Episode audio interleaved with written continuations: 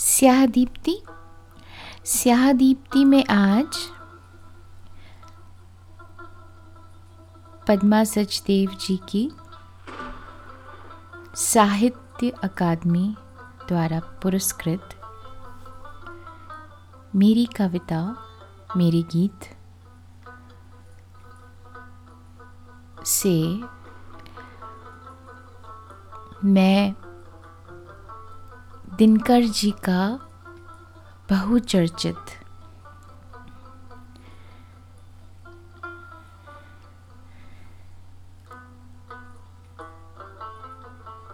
उनकी बहुचर्चित भूमिका लेकर आई हूँ, जो उन्होंने पद्मा सचदेव जी की इस किताब के बारे में लिखा है। आइए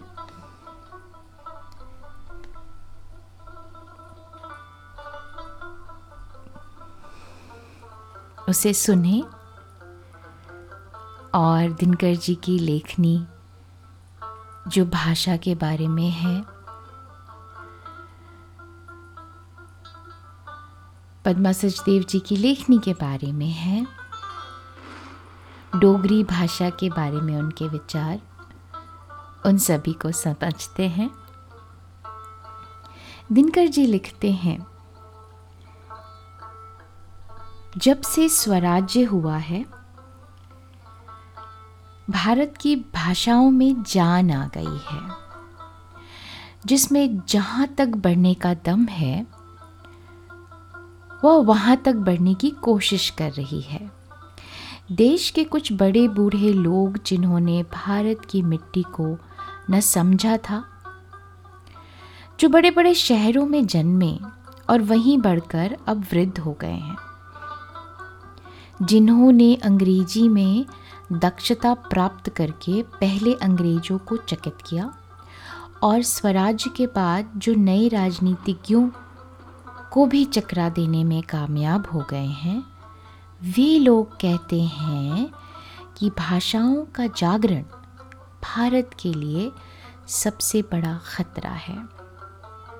लेकिन मुझ जैसे सिर फिरे लोग यह समझते हैं कि भारत की भाषाएं यदि नहीं जगी तो पार्सल से जो स्वराज्य पंद्रह अगस्त को आया था वह मुर्दा का मुर्दा पड़ा रहेगा।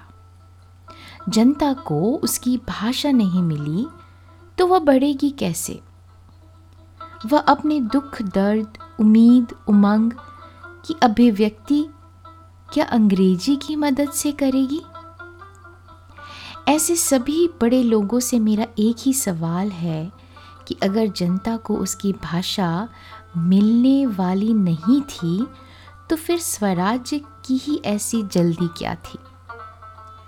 शासन का लिबास तो बदल गया, मगर जनता के हृदय के भीतर उमंग का चिराग जलाने का रास्ता कब खुलेगा?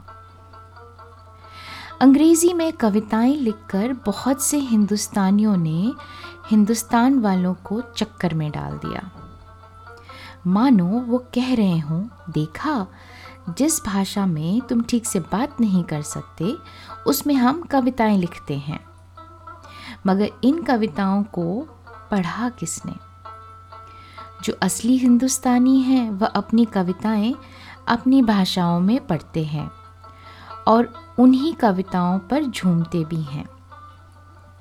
रह गए अंग्रेज़, तो वे तो अंग्रेज़ी में लिखने वाले हिंदुस्तानियों की को कवि ही नहीं मानते,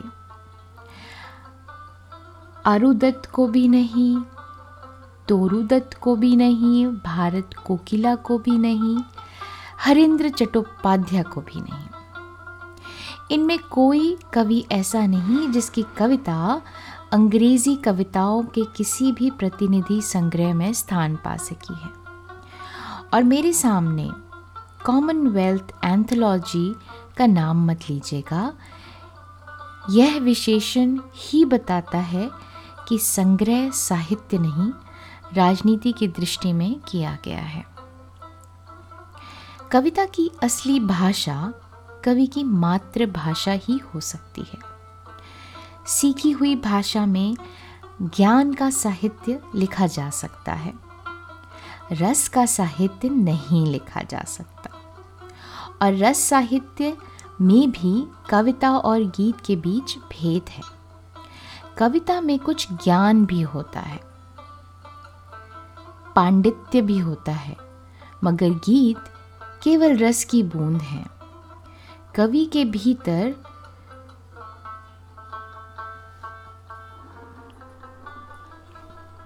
कवि के भीतरी व्यक्तित्व के प्रस्वेद हैं,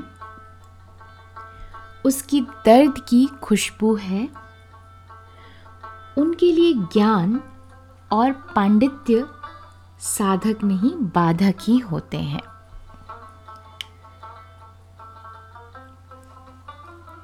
इश्क को दिल में जगह दे अकबर, इश्क को दिल में जगह दे अकबर, इल्म से शायरी नहीं की जाती, इल्म से शायरी नहीं आती। इश्क को दिल में जगह दे अकबर, इल्म से शायरी नहीं आती। कभी सोचा है कि संस्कृत में गीत क्यों नहीं लिखे गए? संस्कृत का चलन कई हजार साल तक रहा, फिर भी जयदेव को छोड़कर और कोई कवि संस्कृत में नहीं हुआ जिसे हम गीतकार कह सकें। कारण स्पष्ट है, संस्कृत कभी भी मातृभाषा नहीं थी। मातृभाषा बराबर कोई न कोई प्राकृत रही है। संस्कृत पर अधिकार सहज में प्राप्त नहीं होता था, वह प्राप्त किया जाता था। गाथा सप्तशती प्राकृत में जन्मी क्योंकि उसके भीतर पांडित्य नहीं, जनसाधारण के हृदय की भावनाएं हैं। और गोवर्धनाचार्य जब गाधा गाथा की देखा देखी संस्कृत में आर्य सप्तशती लिखने लगे, तब उन्हें अनुभव हुआ मानो वे नीचे बहने वाले जल को नल के द्वारा ऊपर चढ़ा रहे हैं। और जो हाल संस्कृत का हुआ वही हाल हिंदी का रहा है। हिंदी में कविताएं अत्यंत उच्च कोटि की लिखी जाती हैं, मगर असली गीत हिंदी में या उर्दू में नहीं लिखा जा सकता। यहाँ तक कि सिनेमा में भी यह साबित कर दिया है कि उपभाषाओं अथवा जनपदी भाषाओं का सहारा लिए बिना सच्चे गीत लिखे ही नहीं जा सकते। और चूँकि सिनेमा वाले लोग उर्दू परस्त हैं, इसलिए जनपदी भाषाओं से रस लेना ही वे नहीं जानते। जैसे संस्कृत प्राकृत से आगे बढ़ जाने के कारण गीतों की भाषा नहीं रही, वैसे ही गीतों की भाषा हिंदी क्षेत्रों में भी हिंदी नहीं, डोगरी, पंजाबी, ब्रजभाषा, अवधी, बुंदेलखंडी, भोजपुरी, मैथिली और अंगिका रह गई है।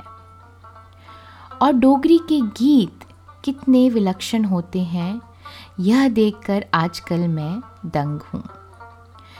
डोगरी की सहज कवित्री श्रीमती पद्मा सचदेव का मैं बड़ा ही उपकार मानता हूँ कि जिन्होंने मेरे घर आकर मुझे उस अद्भुत आध्यात्मिक संपत्ति का ज्ञान कराया जो डोगरी भाषा में बिखरी पड़ी है। कविता में आजकल ज्ञान का युग चल रहा है, यानी कविता मर गई है। उसकी लाश पर बड़े बड़े पंडित, कलाकार, कारीगरी और नक्काशी करके नोबेल पुरस्कार पाते हैं, और हम जब उनकी शोहरत से खिंचकर उनकी कविताएं पढ़ने लगते हैं, तब हमारा मोह भंग हो जाता है। पद्मा जी ने डोगरी के लोकगीतों के सिवा कुछ अपनी कविताएं भी मुझे सुनाई और उन्हें सुनकर मुझे लगा मैं अपनी कलम फेंक दूं।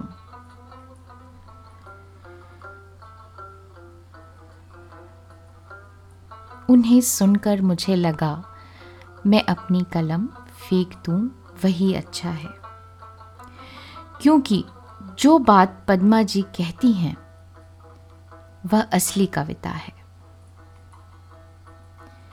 हम में से हर कवि उस कविता से दूर, बहुत दूर हो गया है।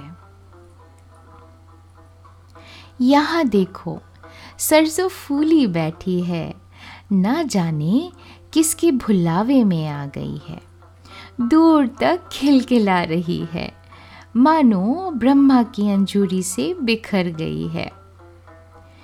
किसकी याद में यह गोरी पीली होती जा रही है, इसके बीज कहाँ बिखरे हैं, जम्बू चंबे और अखनूर में। मन करता है, मन करता है सारी बांध लूं, केसर और कंटीली झाड़ियां समेट लूं। गाथा की आर्या बनाने में जो मुसीबत गोवर्धन जी को झेलनी पड़ी, डोगरी को हिंदी में डालने वालों की मुसीबत उसमें ज़रा भी कम नहीं। फिर भी जी करता है कि पद्मा जी के गीतों या कविताओं के कुछ और अनुवाद पाठकों के सामने बानगी के तौर पर परोस दूं।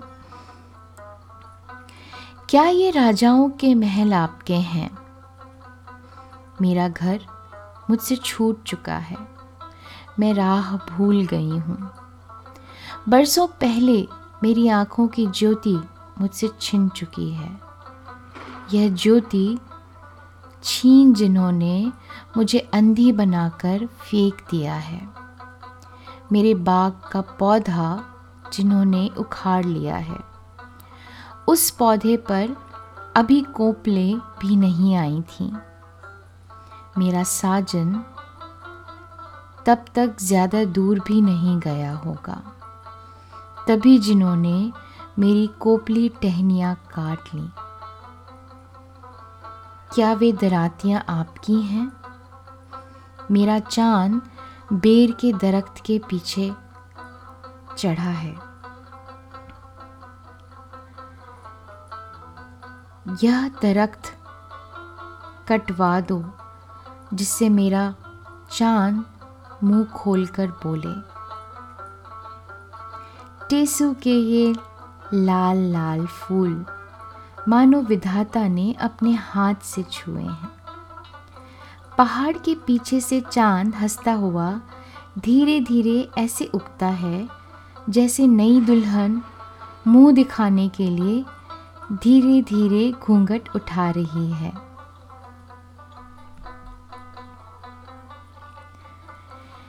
यह बासंती चांद, इसका अंग अंग पीला है, किसी के वियोग में सूखकर कांटा हो गया है, या हो सकता है तपेदिक ने इसका ऐसा हाल किया हो। कवयित्री पद्मा को तपेदिक हुआ था और वे तीन वर्ष तक जिंदगी और मौत के बीच झूले झूलती रही थीं। अपनी एक कविता में अपनी बीमारी का हाल भी उन्होंने लिखा है, मानो किसी को वे चिट्ठी लिख रही हूँ। मैं बहुत दिनों से बीमार थी, चारपाई से लगी हुई थी, घुप अंधेरे में सोते सोते सुध-बुध खो बैठी थी। असली कविता शायद कोरी घटनाएं हैं, मगर धन्य वह आदमी है जो घटनाओं का रस, इतिहास का सच जगा सकता है। सच्ची कविता शायद नारियों के लिए अधिक स्वाभाविक है, क्योंकि वे चुपचाप अन्याय सहकर इतिहास के सत्य का रक्षण करती हैं। इस राह में इतनी सुनसान है कि कोई पता भी नहीं, पत्ता भी नहीं हिलता। इस राह में इतनी सुनसान है कि कोई पत्ता भी नहीं हिलता। कहार जब तेजी से कदम कदम उठाते हैं, कहार जब तेजी से कदम उठाते हैं, तो मेरा मन काँप काँप जाता है इस अंधेरे में। वह हाथ ढूंढ रही हूँ जो फेरों के समय मेरे हाथ में था। वे शब्द ढूंढ रही हूँ जो आहूतियों के संग बोले गए थे। वे शब्द ढूंढ रही हूँ जो आहूतियों के संग बोले गए थे। पद्मा का जीवन दुख से भीगा हुआ जीवन है। मृत्यु की सीमा पर वह तीन साल सोई रही थी। जी, जी दुखी होता है उस गुजरे हुए सुखों की याद कुछ ज़्यादा सताती है।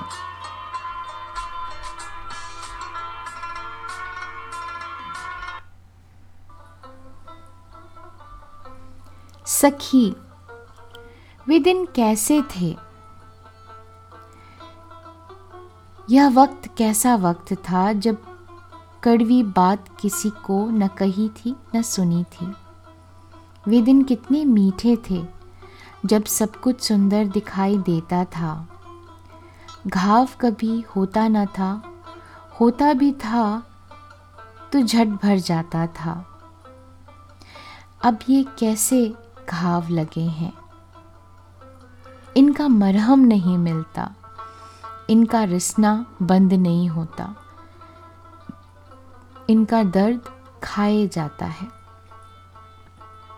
यह बीमारी केवल पद्मा जी की नहीं है जिसका बचपन बीत गया, जो बच्चे की तरह सीधी बात बोलने में शर्म महसूस करता है। उस हर आदमी का वही हाल है। मेरा ख्याल है पूरी समस्या सभ्यता का ही बचपन समाप्त हो गया है और वह इस व्यसकता की बीमारी से बीमार है।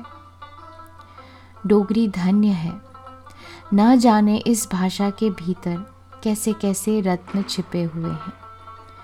डोगरी के लोकगीतों के अनुवाद हिंदी में अवश्य आने चाहिए और हिंदी हिंदी को उन सभी कवियों और लेखकी से परिचित कराना चाहिए जो इस पहाड़ की तरह खूबसूरत भाषा में लिख रहे हैं। रामधारी सिंह दिनकर, पद्मा सचदेव जी की मेरी कविता मेरे गीत से ली गई भूमिका, स्याह दीप्ति।